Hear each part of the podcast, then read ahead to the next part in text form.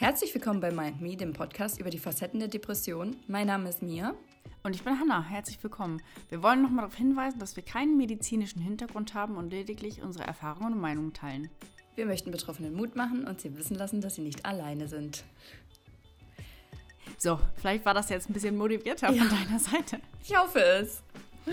Herzlich willkommen, Peoples, Peples. Pieps. genau, zurück zu unserem Podcast. ja, ich muss mal ganz kurz vorab was richtig eklig erzählen, okay? Oh ja.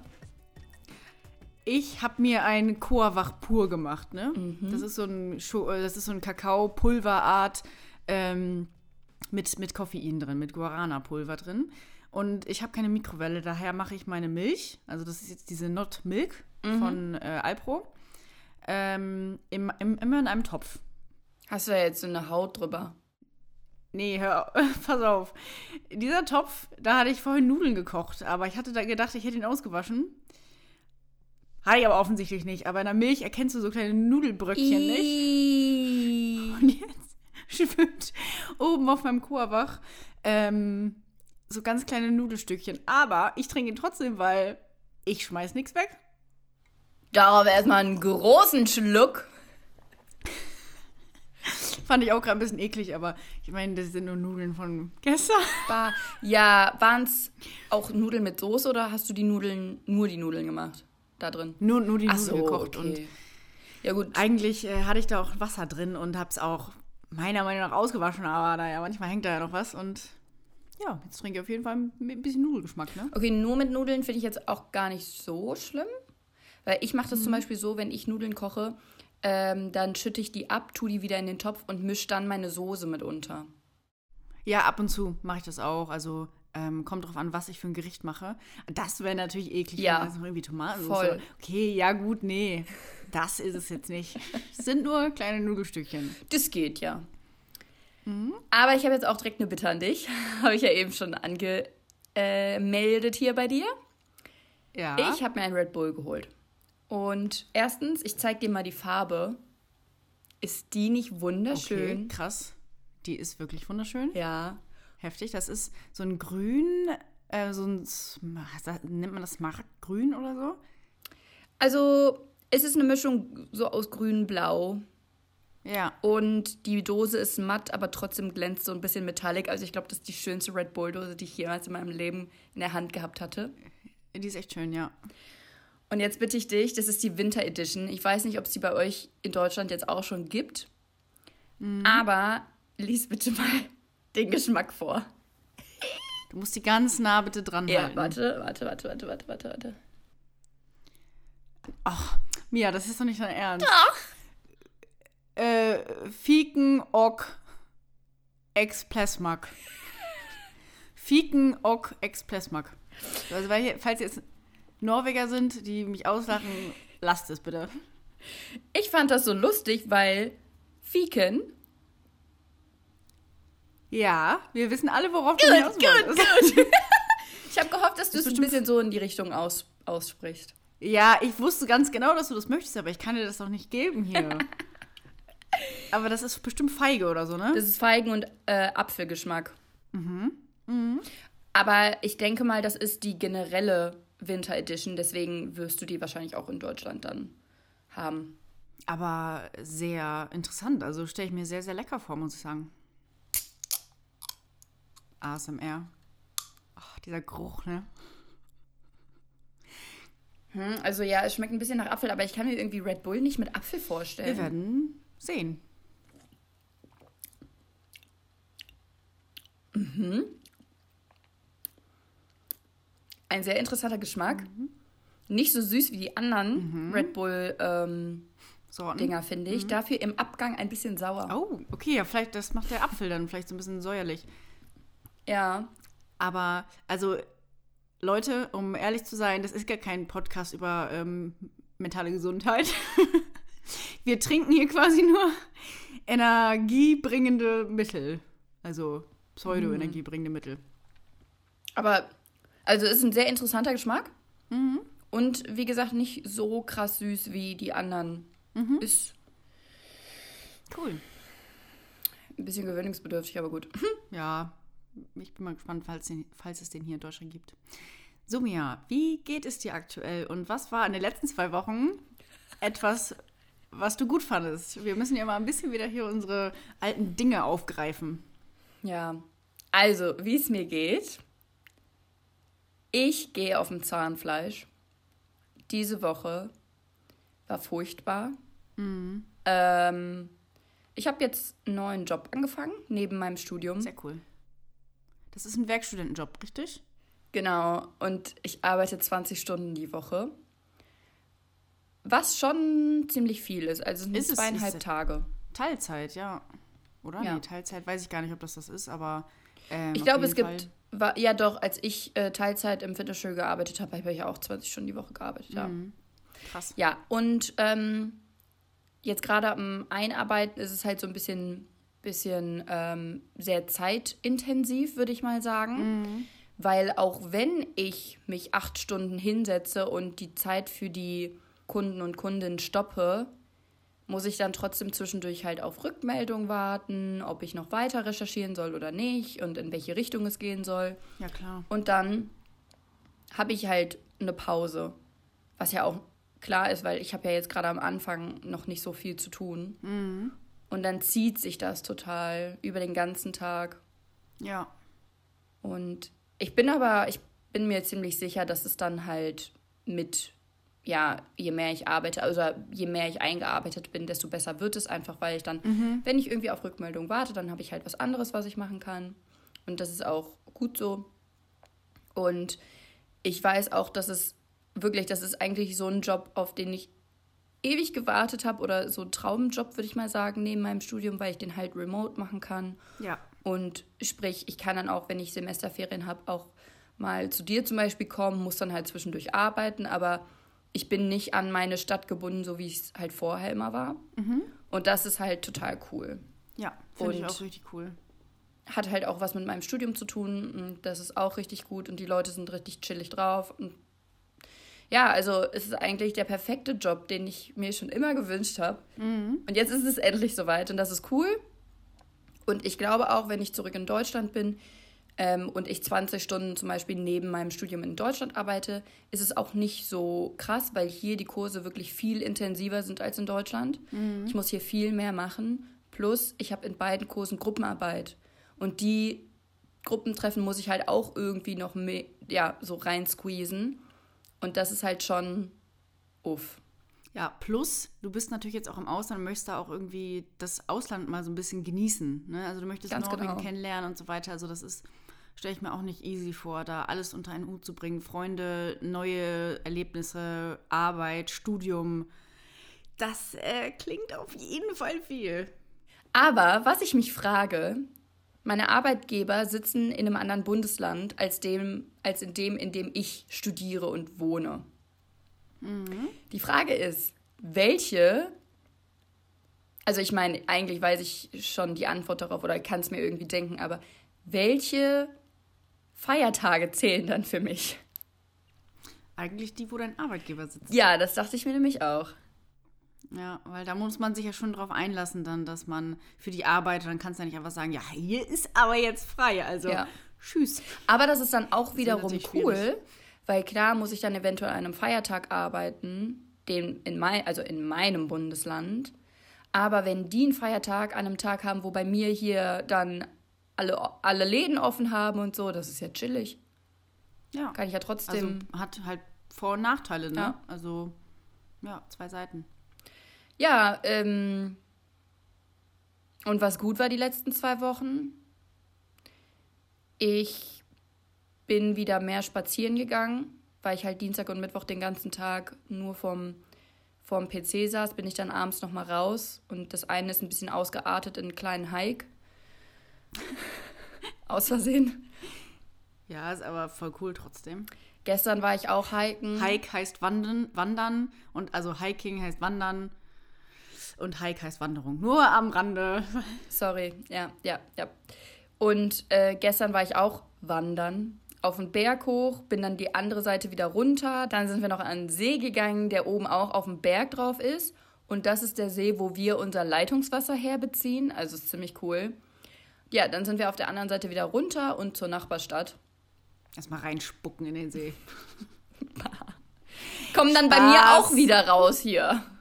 Ja, Kriege ich meine eigene. egal. Naja. Ja, aber das war sehr cool und ich habe schöne Fotos gemacht, äußerst schöne Fotos, weil wir so richtig in den Wolken teilweise waren und das hat alles so atmosphärisch gemacht irgendwie. Wie geht's dir? Und was war toll in den letzten zwei Wochen? Ich habe jetzt tatsächlich was zu sagen. Ich weiß, alle sind jetzt überrascht hier, weil ich sonst immer nie was sagen konnte. Aber mir geht es an sich äh, ganz gut. Ähm, und momentan, was sehr schön ist, ich mache seit sechs Tagen eine Ernährungsumstellung und äh, esse keinen Zucker mehr und trinke auch keinen Zucker mehr. Äh, nur ganz wenig Fructose, also ganz wenig Obst äh, und ich meine, so naturbelassener Zucker, der ist ja in vielen Sachen drin. Auf jeden Fall esse ich ganz reduziert Zucker und ähm, auch keine Fertiggerichte mehr. Ich koche jeden Tag frisch und ich merke das richtig, dass mich das richtig zufrieden macht und äh, auch dieses Kochen, immer diese neue Herausforderung und so, das finde ich irgendwie richtig schön und man kriegt wieder so ein richtiges Gefühl für Lebensmittel und das ähm, gefällt mir aktuell total. Und ich merke auch irgendwie die positiven Effekte. Also ich bin, obwohl das jetzt heute erst der sechste Tag ist, fühle ich mich irgendwie schon ein bisschen fitter oder habe mehr Lust auf den Tag und habe keine Heißhungerattacken mehr. Und das ist ja bei Krass. mir, wie ihr alle wisst, war ja das ja immer ein großes Problem. Voll cool. Und das ist wirklich richtig, richtig cool, dass ich das aktuell mache. Und ich bin richtig stolz auf mich und das ist sehr schön. Und voll gut, dass du das jetzt auch schon fast eine Woche durchziehst. Ja, Weil radikal. Ohne Zucker, also ohne industriellen Zucker, ist ja wirklich echt nicht so einfach, weil es ja in super vielen Lebensmitteln drin sind. Und sich da halt so versteckt. Genauso, ähm, es gibt ja auch Agavendicksaft oder so, darf ich dann auch nicht. Ich darf auch nichts Süßendes, also zum Beispiel äh, Energy Drinks fallen auch weg. Ne, ich darf also keine Milch und so weiter, also keine Kuhmilch. Äh, das fällt mir jetzt nicht so schwer, weil ich das ja sonst auch äh, nicht so oft getrunken habe. Ähm, ja, und weiß ich nicht, das ist irgendwie, irgendwie ein schönes Gefühl. Und Coavach ist ganz gut, weil das ist halt, da ist halt kein zugesetzter Zucker drin. Und dann trinke ich das mit meiner Alpro-Milch und das ist dann gut. Das ist dann so mein kleiner Gut. Snack, weil das ja so schokoladig ist, ne? Ja. Und wie bist du darauf gekommen? Hast du dir das selber ähm, ja, zum Ziel gesetzt oder hat dich irgendwer so gechallenged, sage ich jetzt mal? Nee, ich mache das tatsächlich aktuell mit jemandem zusammen, der das auch dann ähm, macht, um sich so gegenseitig ein bisschen zu pushen. Äh, Finde ich immer sehr schön, wenn man das irgendwie gemeinsam dann als kleines Projekt sieht. Und ja, es ist irgendwie schön, gemeinsam dann so ein Ziel zu haben.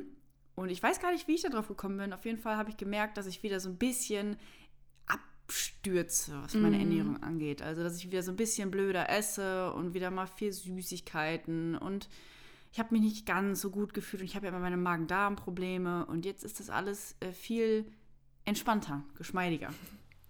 Ich würde gerade sagen, also der Darm kann sich innerhalb von 24 Stunden ähm, umregulieren, wenn man die Ernährung umstellt. Und ich weiß jetzt nicht, wie lange es dauert, bis man es so im gesamten Körper merkt. Aber es ist schon voll gut, dass du das jetzt so, auch wenn es jetzt in Anführungszeichen erst der sechste Tag ist, dass du es jetzt schon merkst. Und es ist, glaube ich, auch richtig cool, dass man das dann zusammen mit jemandem macht. Weil wenn du jetzt sagst, boah, ich habe gerade so Bock auf ein Stück Kuchen, die Person weiß ja wahrscheinlich ganz genau, was du da gerade, ne, weil ihr ja gerade dieselbe Diät durchführt, sag ich jetzt mal, oder dieselbe Ja. Umstellung.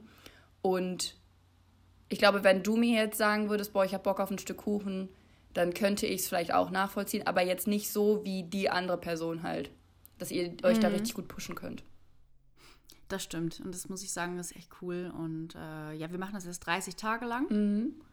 Und dann bin ich gespannt, weil irgendwie braucht der Körper ja 21 Tage, bis er sich an etwas gewöhnt hat.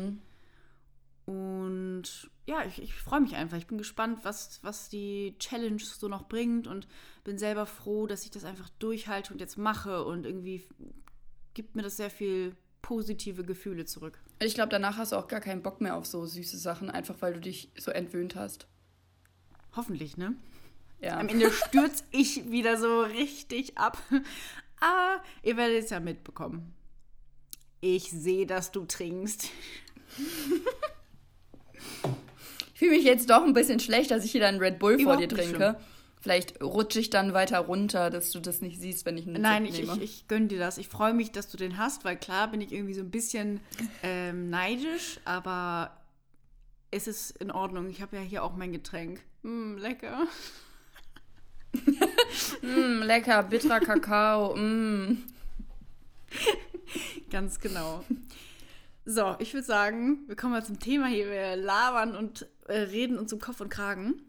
Ich freue mich aber schon, wenn wir mal die Laberfolge aufnehmen, bin ich ehrlich. Das wird eine acht Stunden Folge. Sause. Ganz genau. Also, ich fange mal an, ja? Yes. Das Thema heute ist ein bisschen schwieriger zu erklären, aber wir wollen auf jeden Fall ein bisschen darauf aufmerksam machen, ähm, wie wichtig so eine Therapie sein kann. Also warum sollte man eigentlich zu einer Therapie gehen und gerade wann sollte man zu einer Therapie gehen? Und wir haben schon oft, also das weiß ich ja auch von dir aus eigenen Erfahrungen und von meinen Erfahrungen, Menschen erlebt, die zum Beispiel gesagt haben, ach Mensch, ich habe aber doch nur kleine Probleme und das, das, ich würde doch anderen Platz wegnehmen. Also das höre ich auch regelmäßig und, und ich glaube, du hattest, du hattest ja auch schon einmal davon erzählt. Und warum das eben nicht so ist, dass auch diese in Anführungszeichen kleinen Probleme trotzdem valide und Therapie, therapiebedürftig sein können. Also, dass man einfach versteht, dass ähm, das auch ein Teil einer Krankheit sein kann, dass man sich halt so klein redet und ähm, dass das genauso therapiebedürftig ist wie andere Probleme. Und jeder äh, empfindet Probleme ja auch als etwas anderes. Also zum Beispiel uns beiden könnte jetzt etwas passieren, etwas Gleiches, und wir würden vielleicht beide total anders damit umgehen. Du verkraftest das total gut und ich, um Himmels Willen, komme da überhaupt, mit überhaupt nicht zurecht. So, ne? Und deswegen, das muss man sich immer vor Augen führen und deswegen, ja, wollten wir einfach mal so eine Folge machen, wie, also dass wir so ein bisschen auf die Dringlichkeit und äh, auf die Wichtigkeit von ähm, einer Therapie eingehen, sprechen, was auch immer. Ja, und in Folge 14 haben wir auch schon über unsere eigenen Therapieerfahrungen geredet, falls ihr da ein bisschen Einblick haben wollt. Genau, da könnt ihr nochmal gut nachschauen. Ich würde jetzt einfach mal starten und einfach mal sagen, einfach mal sage ich ganz oft, scheiße. Deswegen brauchen wir ein Sprachtraining. Ja. Genau.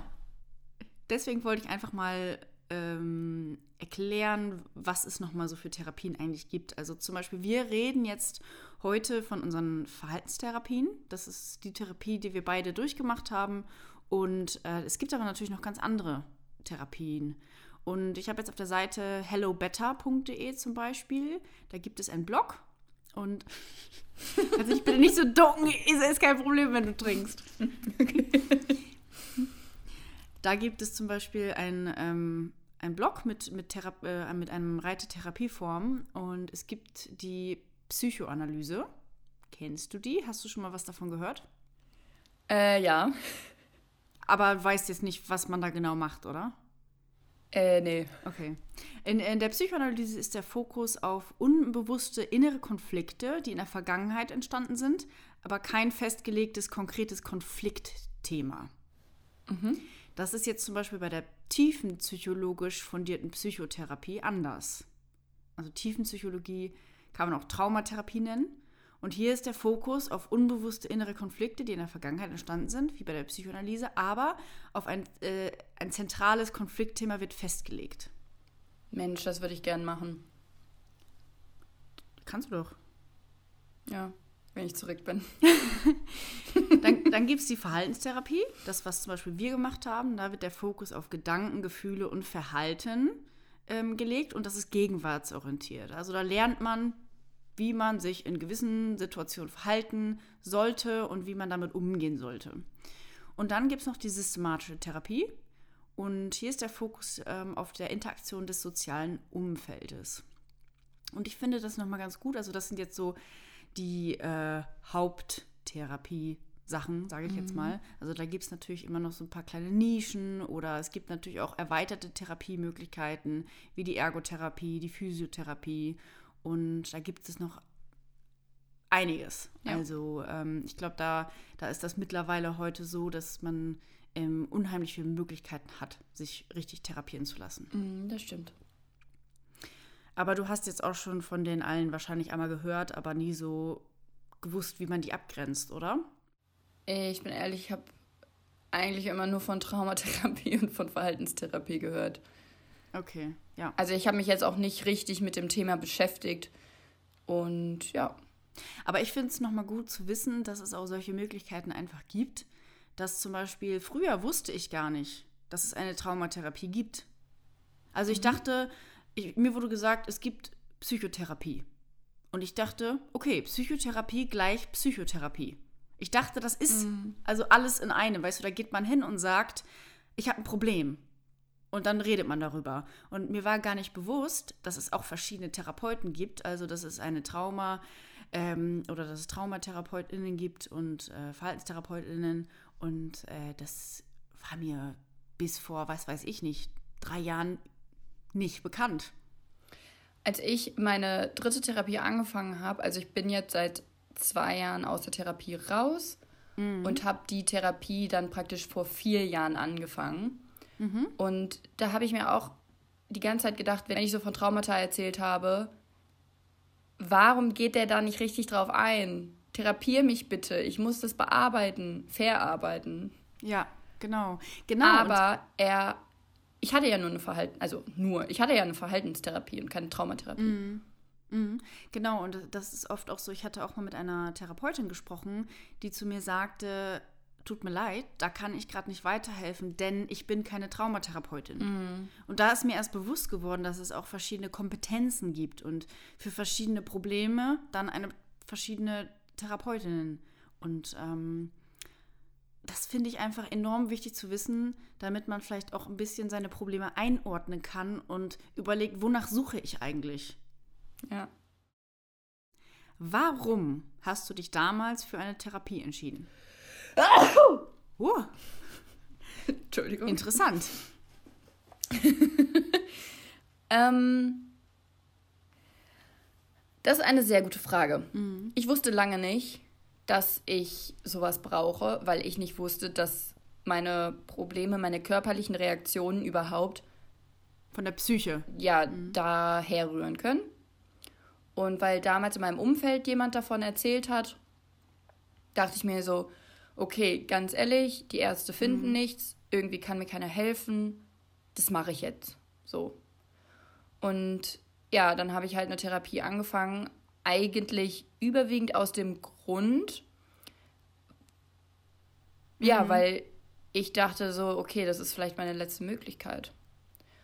Und zudem mhm. bin ich auch bei einem Neurologen gewesen, weil in meiner Familie gibt es so eine Krankheit, die ist sehr, sehr speziell oder sehr, sehr selten. Mhm. Und die kommt auch ähm, ja, vom Hirn her oder von den Nerven her. Und dann bin ich zu dem Arzt gegangen, weil ich dachte, oh, vielleicht habe ich das ja auch, weil mein Onkel das hat. Mhm. Und ja, dann war ich halt bei ihm. Dann hat er so die Tests durchgeführt und meinte so, also wirklich hat er so gesagt, nee, du hast die Krankheit nicht, du hast Depression. Ehrlich, so hat er das gesagt. Das ist ja richtig geil. Also ich meine, ähm, finde ich gut, dass er das auf den Punkt. Also der, man muss da ja gar nicht dran rum, drum reden. Das ist eine Krankheit, von daher, du hast nicht die eine Krankheit, sondern du hast was anderes. Du hast Depression. Bumm. Krass. Ja. Schlag ins Gesicht. Und ja, von da an hat er mir halt dann auch Antidepressivum verschrieben und ich bin halt in eine Therapie, bei der ich halt nicht so mitgearbeitet habe oder auch nicht so richtig den Sinn dahinter gesehen habe. Deswegen war es halt nichts und ich bin auch mhm. nicht mit der Therapeutin, also ich bin mit der Therapeutin nicht so gut klargekommen. Daher mhm. habe ich ja den Sinn halt auch dahinter am Anfang nicht gesehen. Aber mhm. ich bin eigentlich eher durch ja, Zufall, kann man so sagen, in eine Therapie gegangen. Mein Reminder für diese Folge, vergiss nicht, morgens genug Wasser zu trinken. Der Körper verliert zwischen einem halben Liter und zwei Liter Wasser pro Nacht. Am besten trinkst du direkt nach dem Aufstehen ein bis zwei große Gläser Wasser, damit dein Körper nicht durstig in den Tag starten muss.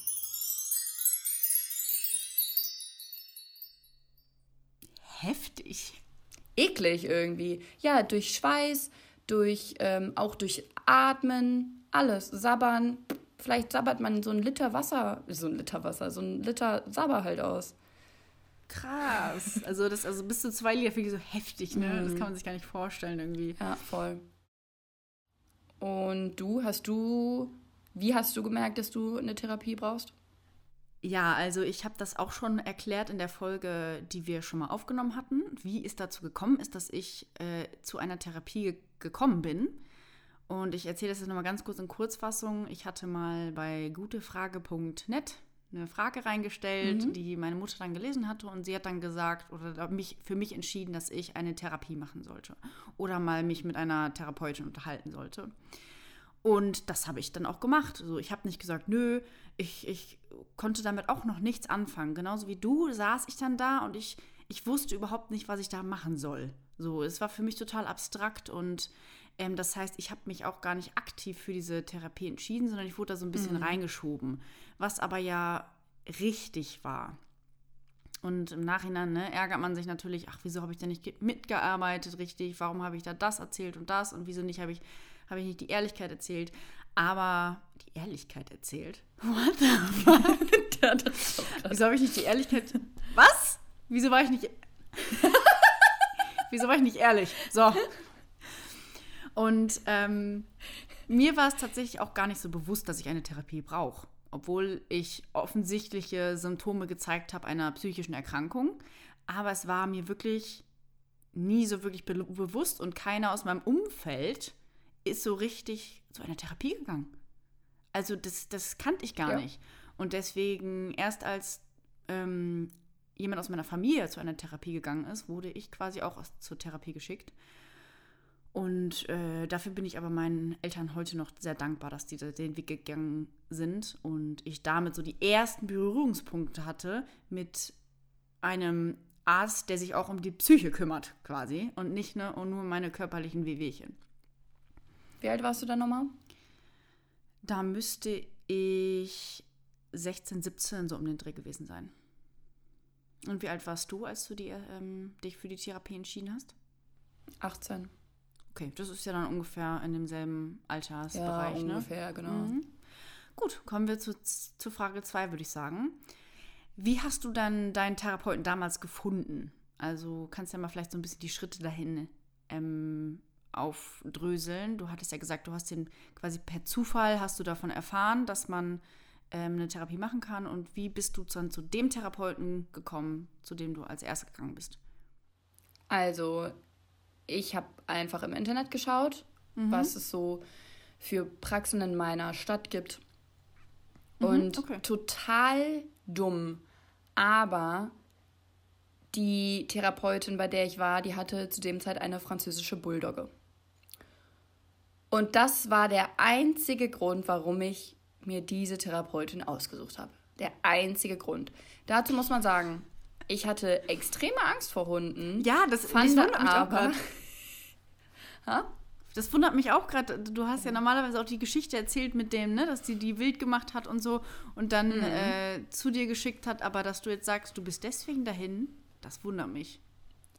Ja, weil ich zu dem Zeitpunkt französische Bulldoggen einfach extrem süß fand. Und das war dann der Grund, warum ich bei ihr angerufen habe und gefragt habe, yo, hast du Zeit?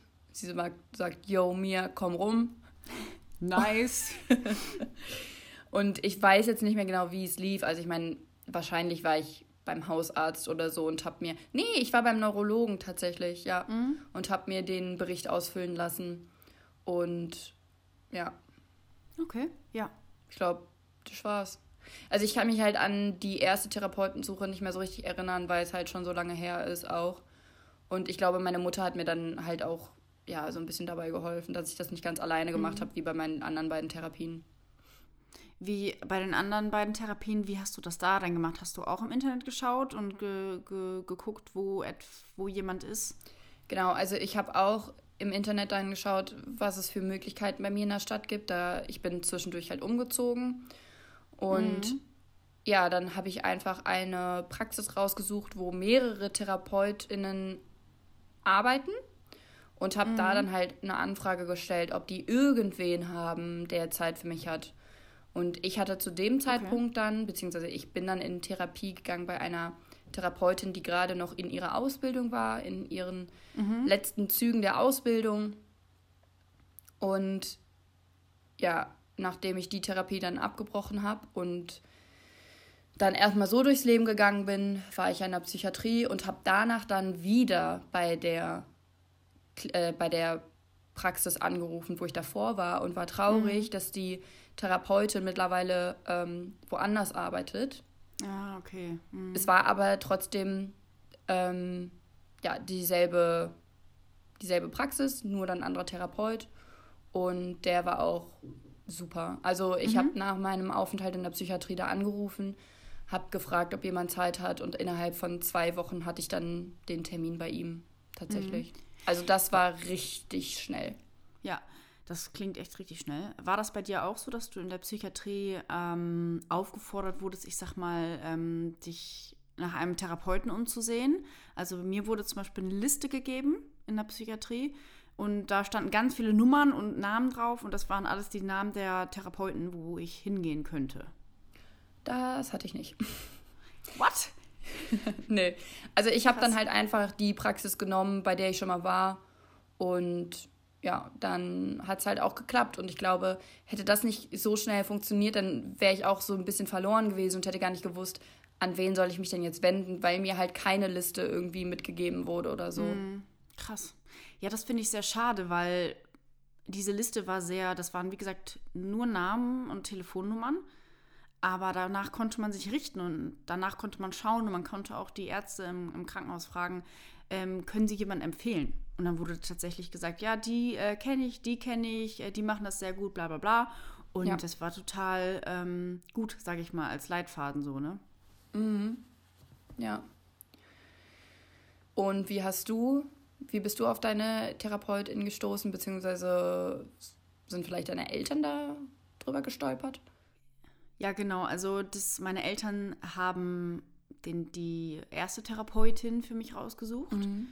Und äh, da kenne ich auch gar nicht, weiß ich gar nicht den Weg. Ich weiß auch nur, gefühlt ging das relativ schnell. Mhm.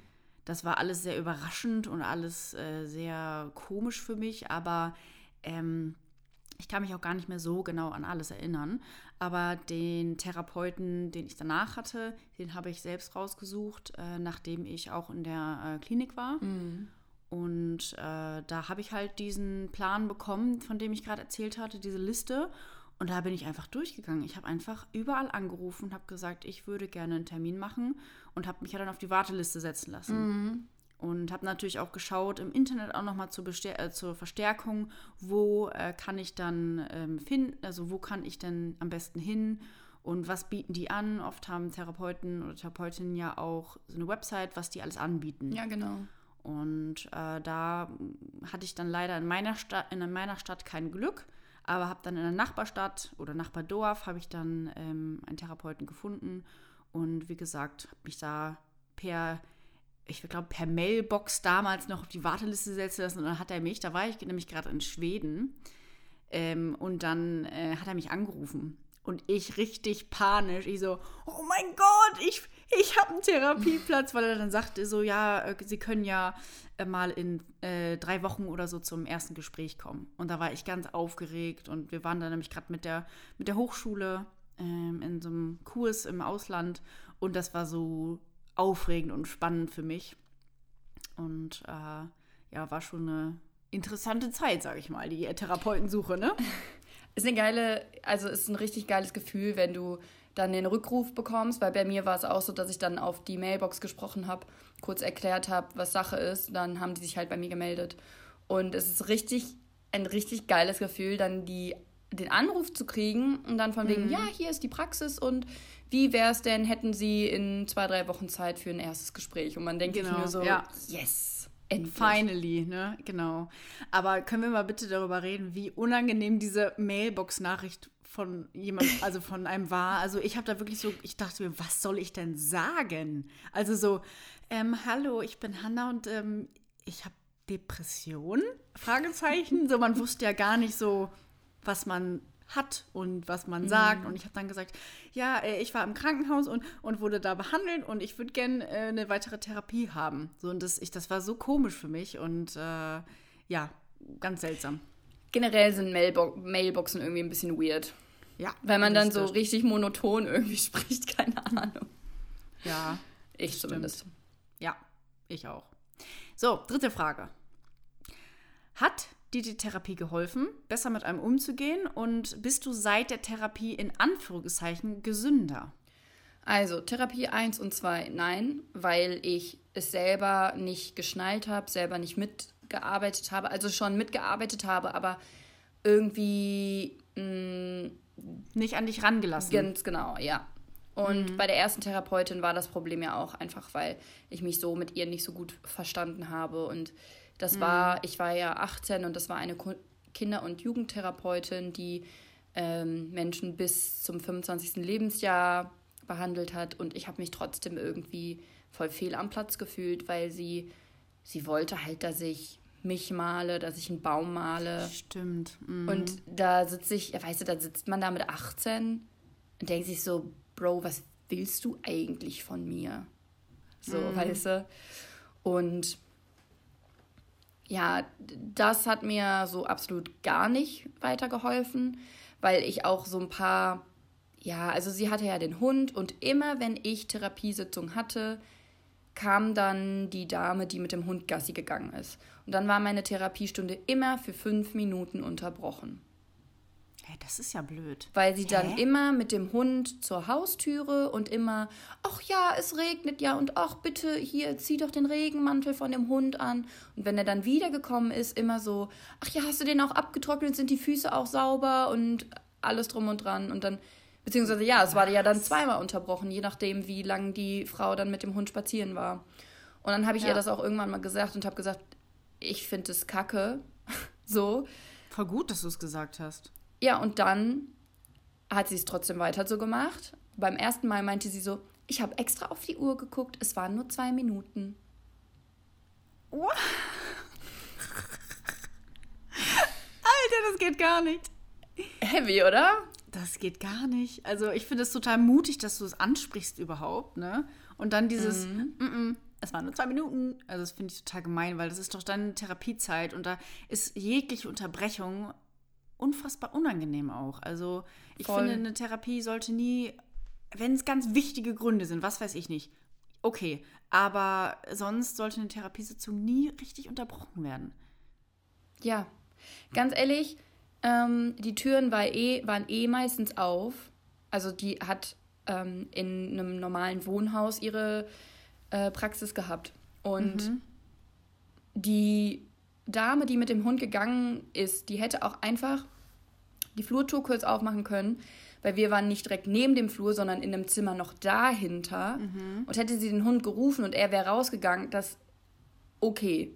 So, aber warum legt die Frau das nicht so, also meine damalige Therapeutin, wieso legt die das nicht so, dass der Hund abgeholt wird, während gerade niemand da ist? Klar.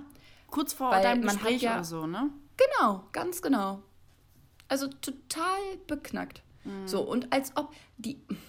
Nee, sorry, ich rede mich in Rage.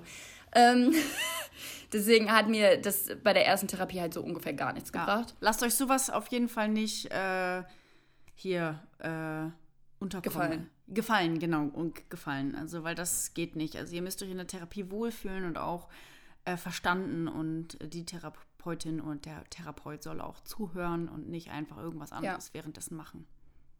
Ja, die zweite Therapeutin, die mochte ich sehr gerne, mit der bin ich gut klargekommen. Aber ich habe dann ein Praktikum beim Radio angefangen und dann war es zeitlich halt sehr schwer, für mich, das irgendwie zu unterzubringen. Und dann habe ich Ja. gesagt, so ganz ehrlich, mir geht es jetzt eigentlich ganz gut, adios. So, Spoiler, ging es nicht. Und ja, deswegen habe ich da halt auch nicht so viel mitgenommen, weil ich nicht so lange da war. Die dritte mhm. Therapie, der Wahnsinn. Die war so gut. Uh. Also, mhm. es hat ewig gedauert, bis ich das, was er gesagt hat, wirklich auch verinnerlicht habe. Und er hat mhm. selber auch gesagt, dass es ganz oft so ist, dass wenn man jemanden behandelt oder therapiert, dass es dann so von TherapeutInnen-Sicht aus ist, man redet und redet und redet und redet und Tipps hier, Tipps da und alles. Und auf einmal macht es Klick ja. und Patient, Patientin kann das alles irgendwie auf einmal besser umsetzen und so. Und man macht dann einen mhm. Riesensprung, was die Gesundheit angeht.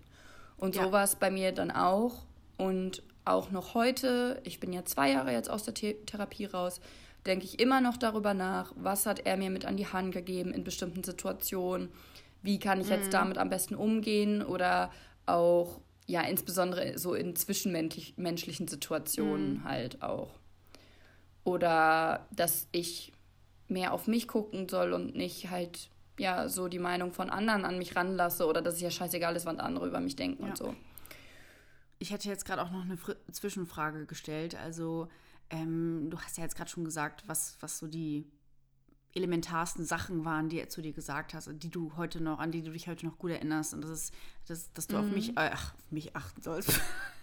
dass du dass du mehr auf dich. Es dreht sich nicht immer alles um dich. Spaß. Dass du äh, dich mehr auf dich konzentrieren sollst. Mein Gott, das ist irgendwie schwer auszudrücken. Und äh, wie du dich in zwischenmenschlichen, ich sag auch zwischen, zwischen, zwischenmenschlichen Situationen verhalten sollst. Also, das waren so die elementaren Sachen, die du mitgenommen hast. Ja. Oder hast du sonst andere Beispiele noch, die dir wirklich sehr geholfen haben? Also, was bei mir auch krass war, ich habe ähm, eine WG damals über mir wohnen gehabt, in meiner eigenen Wohnung. Und die waren teilweise sehr laut. Die haben immer irgendwie Stühle rumgerückt und Möbel verschoben und es hat dann immer so gequietscht.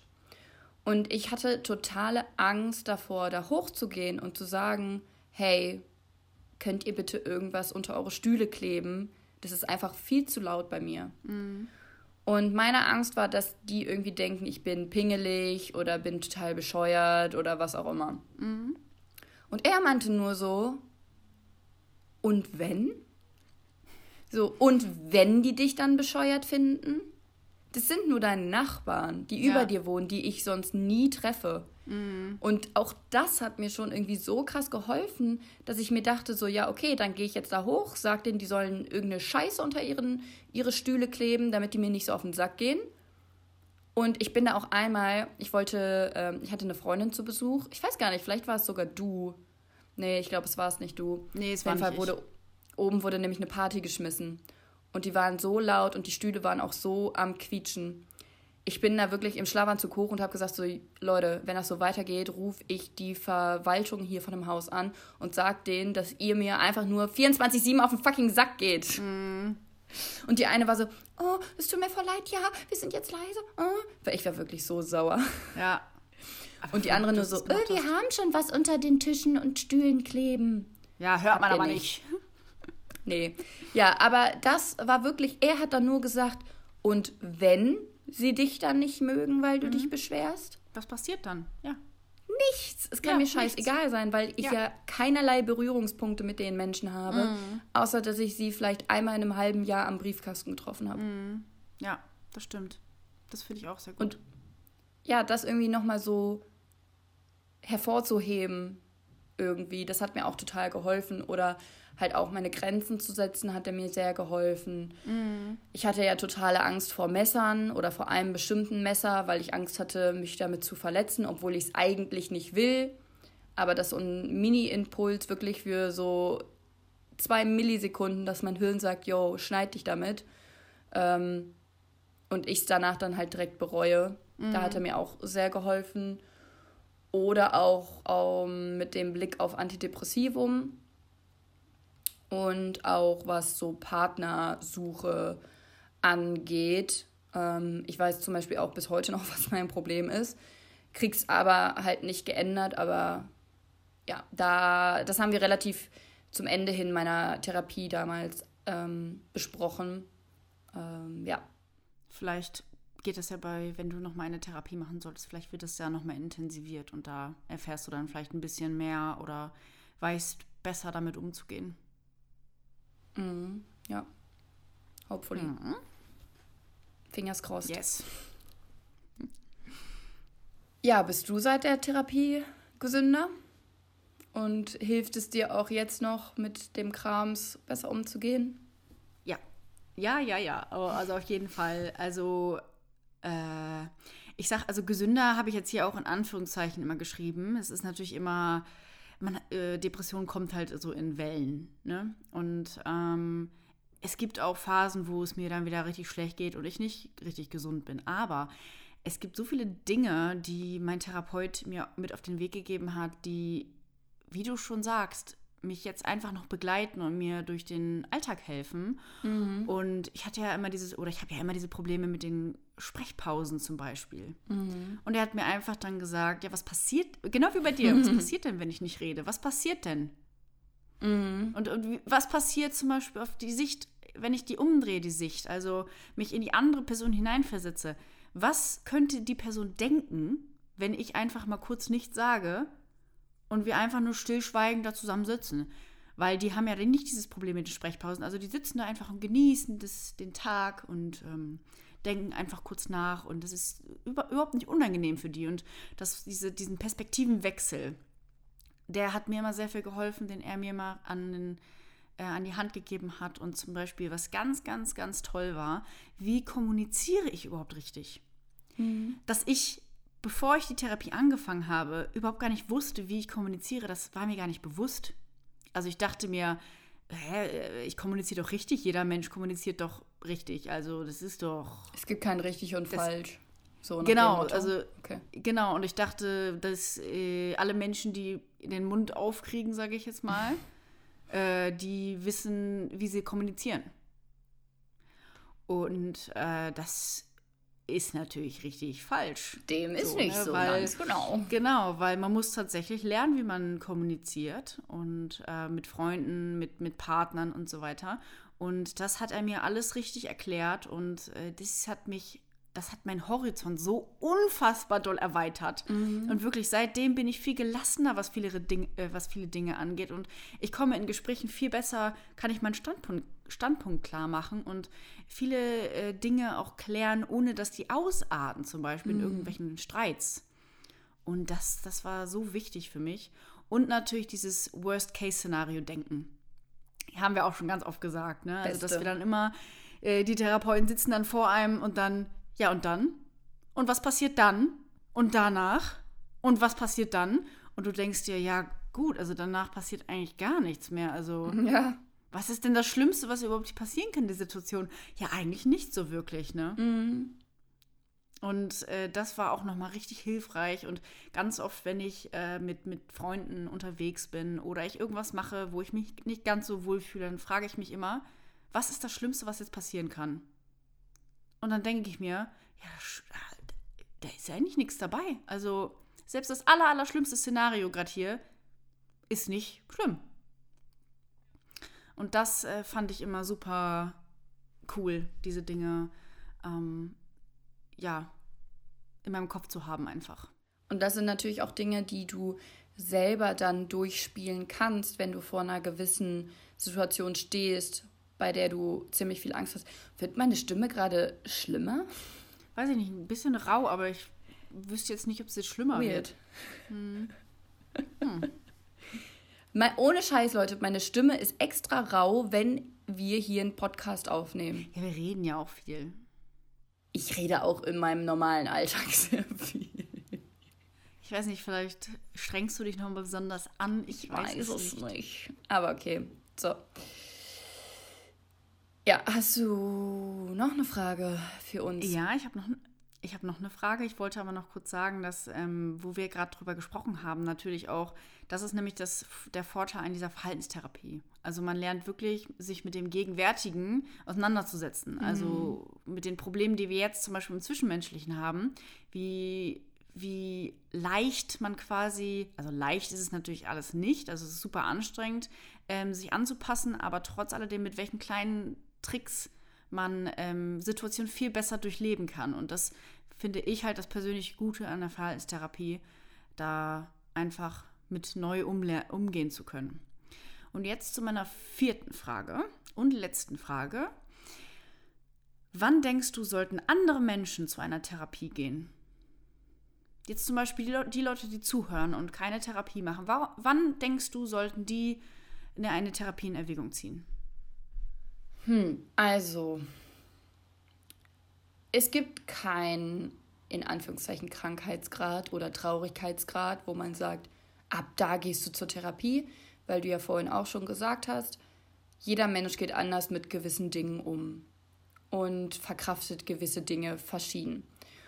Und ich glaube, es ist einfach, ja, es ist gut, sich ähm, einen Therapieplatz zu suchen, wenn man selber mit seinen Dingen, Gefühlen, ja, Sachen, die im Leben passieren, wenn man das selber nicht mehr hinkriegt, wenn man sich selber mm. überfordert fühlt. Ich meine jetzt nicht, ihr sollt euch einen Therapieplatz suchen, wenn eure Mo Wohnung komplett vermüllt ist und ihr nicht mehr zur Uni geht, dann ist es schon höchste Eisenbahn hier. Nennt man das so? Ich mm, weiß es mm, nicht. Mm. Ja, sagt man.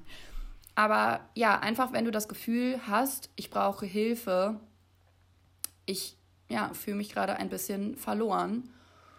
Mhm. Und da ist es auch wichtig, nicht zu sagen, ach, ich habe ja in Anführungszeichen nur diese zwei kleinen Problemchen. Ganz genau. Sondern ja. jedes Problem ist es wert, ähm, in eine Therapie zu gehen.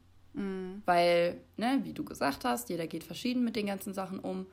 Und ja, wenn dir in Anführungszeichen nur eine Kleinigkeit passiert, wirklich dicke, fette Anführungszeichen, Leute, und dich das so mitnimmt und so aus der Bahn wirft, dann ist es trotzdem wert, dir professionelle Hilfe zu suchen. Ja. Das ist ganz wichtig. Finde ich nämlich auch. Also gerade auch, wenn man zum Beispiel, man merkt zum Beispiel, ich habe Angst vor gewissen Situationen plötzlich oder ich vermeide Dinge, also ich vermeide rauszugehen, ich isoliere mich ein bisschen ich traue mich nicht mehr, gewisse Straßen lang zu gehen, ich traue mich nicht mehr, ähm, auf Partys zu gehen, weil da plötzlich so viele Menschen sind. Also mhm. das sind alles so mhm. kleine Indizien, die einem sagen, irgendwas stimmt gerade nicht. Und auch dieses Einigeln zu Hause, dass man sagt, oh, ich will gar nicht mehr rausgehen und ich irgendwie habe ich so die Lust an irgendwas verloren und mein Hobby, das macht mir gar nicht mehr Spaß und macht mir mhm. Angst. Also das sind alles Zeichen, die dafür sprechen, dass ähm, da einmal irgendwie was bearbeitet werden muss im Gehirn, sage ich mal. Und äh, das ist auch ganz wichtig. Also ich wollte auch nochmal sagen, wenn du jetzt gerade zuhörst und dich auch gerade in so einer ähnlichen Lage wiederfindest, dann würde ich dir auch raten, einfach mal zu schauen im Internet, ob du vielleicht irgendwelche Therapeuten bei dir in der Nähe findest, die du mal anrufen kannst, weil du bist auf jeden Fall nicht alleine mit deinen Gedanken und Sorgen. Und eine Therapie würde dir bestimmt sehr gut helfen, um besser mit einem umgehen zu können. Also scheu dich nicht und äh, beginne eine Therapie. Und falls du noch Fragen hast, kannst du dich gerne ähm, an uns wenden, aber natürlich auch immer an die Hilf Hilfsangebote, die wir dir dann zur Verfügung stellen.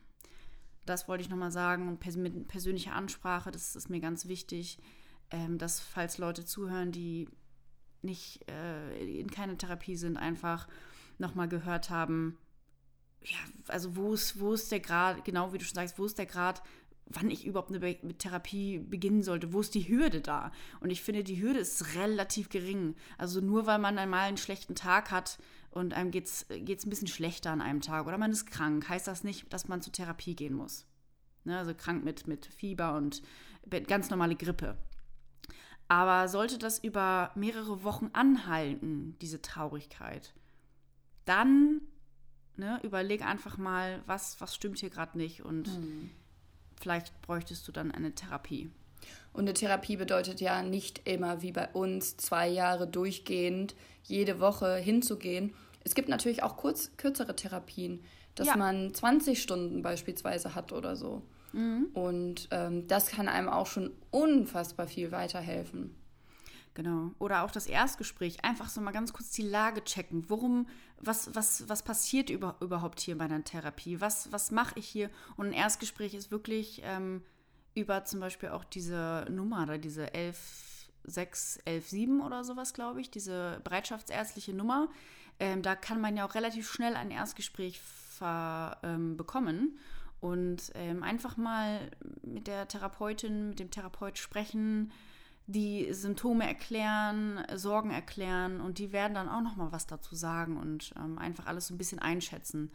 Und ich finde, das klingt auf jeden Fall machbar. Dann. Mhm. So, kommen wir zu meinem Fakt. Ich habe mir mal wieder die Zahlen und Fakten der Psychiatrie und Psychotherapie von der DGPPN angeschaut. Stand 2019. Und da habe ich einfach ein paar Zahlen für euch. Also, 17,8 Millionen gibt es jährlich in Deutschland Betroffene von psychischen Krankheiten. Davon, also pro Quartal werden 2,5 Millionen mal 4, ne, sind 10 Millionen Betroffene, gesetzlich versicherte Patienten von Fachärzten, Psychiatrie und Psychotherapie bzw. Nervenheilkunde in ambulanten Praxen behandelt. Also 17,8 Millionen Betroffene von psychischen Krankheiten und 10 Millionen lassen sich nur behandeln. Was ist mit den 7,8 Millionen? Dazu ist von den Menschen mit einer schweren Depression erhalten nur 26 Prozent eine angemessene Behandlung. Das heißt, von diesen 10 Millionen, die sich behandeln lassen, lassen sich auch, also da sind auch, ich denke mal, viele Menschen bei, die eine schwere Depression haben, lassen sich auch noch welche falsch behandeln. Mhm. Das heißt, irgendwie finde ich es nicht ganz richtig, dass so viele Menschen, diese 7,8 Millionen, die lassen sich nicht behandeln. Komplett gar nicht. Und von den 10 Millionen sind halt auch noch viele dabei, die nicht richtig behandelt werden. Und ich finde, da ist auf jeden Fall noch viel zu, eine viel zu große Total. Lücke an Menschen, die psychisch nicht behandelt werden. Und ähm, wie scheiße ist das bitte? Du machst den Step, suchst dir einen Therapieplatz und dann wirst du auch noch falsch behandelt. Genau, ja, dass man irgendwie die, also dass die Therapeuten, die Therapeutinnen irgendwie den falschen Ansatz wählen oder so. Und äh, wie in jedem Lebensabschnitt gibt es vielleicht auch ein oder andere Therapeutin, die ähm, ja nicht ganz genau weiß, was sie tut, sage ich mal. Also es ist ja in jedem Job so, ähm, dass es immer ein paar schwarze Schafe gibt. Und äh, ja, das kann natürlich immer mal sein. Deswegen sollte man auch, oder du passt einfach nicht zu der Therapeutin und Therapeut. Also es kann ja auch sein, dass es einfach nicht passt. Das gibt es auch. Und äh, wenn es auch nicht passt und man bleibt trotzdem bei dieser Person, dann kann es natürlich sein, dass man auch die Sachen nicht so gut verinnerlicht, weil man die Person irgendwie gar nicht so gerne mag. Ja, total. Ja, wie bei mir in der ersten Therapie. Ja, genau. Da war der Hund, ne? Ja. Aber das finde ich trotzdem, also ich finde gut, dass wir hier auch diese Aufklärungsarbeit leisten und dass auch viele andere noch ähm, mit uns ziehen quasi. Also dass viele Leute auch noch diese Aufklärungsarbeit und Entstigmatisierung leisten, per Instagram, per Internetauftritt, per Podcast, per was weiß ich nicht, in Liedern wird das ja jetzt häufiger auch thematisiert. Und das finde ich einfach gut, dass mhm. man einfach viel mehr Leute, dass diese 7,8 Millionen auch einfach noch behandelt werden, weil 7,8 Millionen, das sind noch unfassbar viele Menschen. Ja, und äh, von daher, ja, hoffe ich, dass. Mehr, ich glaube, mehr Menschen, als es hier in Norwegen gibt. Das kann sein. Ich glaube, Norwegen hat 5 Millionen. Und das ist heftig. Ja, und ich hoffe einfach, dass sich das auch mit der Zeit noch ein bisschen ändert. Ja, definitiv. Mhm. Und dann komme ich auch direkt mal zu meiner Hilfe. Mhm. Wer kann dir bei der Suche nach einem Therapeutinnenplatz helfen? Ja, also Infos zu Therapeutinnen in deiner Stadt oder in deiner Umgebung findest du beim Hausarzt. Terminservicestellen der Kassenärztlichen Vereinigung. Dann kannst du dich auch direkt bei der krassen. Ich habe, ja doch, bei der krassen Krankenkasse. Dann kannst du dich auch bei der Krankenkasse informieren. Es gibt psychosoziale Beratungsstellen extra, wo du dich dann hinwenden kannst und ja, nach Infos fragen kannst. Es gibt Landespsychotherapeutenkammer der einzelnen Bundesländer, Ärztekammern der einzelnen Bundesländer und sozialpsychiatrische Dienste. Also wenn du gar nicht weißt, wo werde ich jetzt überhaupt fündig, irgendwie gibt es so viele Angebote in deiner Stadt oder in deiner Umgebung und du weißt gar nicht, wo soll ich jetzt überhaupt anfangen? Was ist das Richtige? Dann kannst du dich auch an einer dieser Stellen melden und die können dir dann weiterhelfen. Mhm. Genau, und diese Kassenärztliche Vereinigung, das ist genau das, wovon ich vorhin sprach, also von dieser Nummer mit den Elfen. Ah. Ähm, da kann man anrufen und dann sagen, ja, genau, und äh, sagen, dass man gerne einen Termin bei einem Therapeuten oder einer Therapeutin haben möchte. Habe ich auch schon selbst gemacht. Ähm, und das, die sind da sehr nett und das läuft immer recht reibungslos. Ja. Gut. Ja. Das wär's, ne? Ja. ja. Das wär's. Gut. Tschüss. nee, äh, wir sehen uns auf Instagram und dann hören wir uns in zwei Wochen wieder, Leute. Ja. Bis bald, ne? Ja, tschüss. Ciao.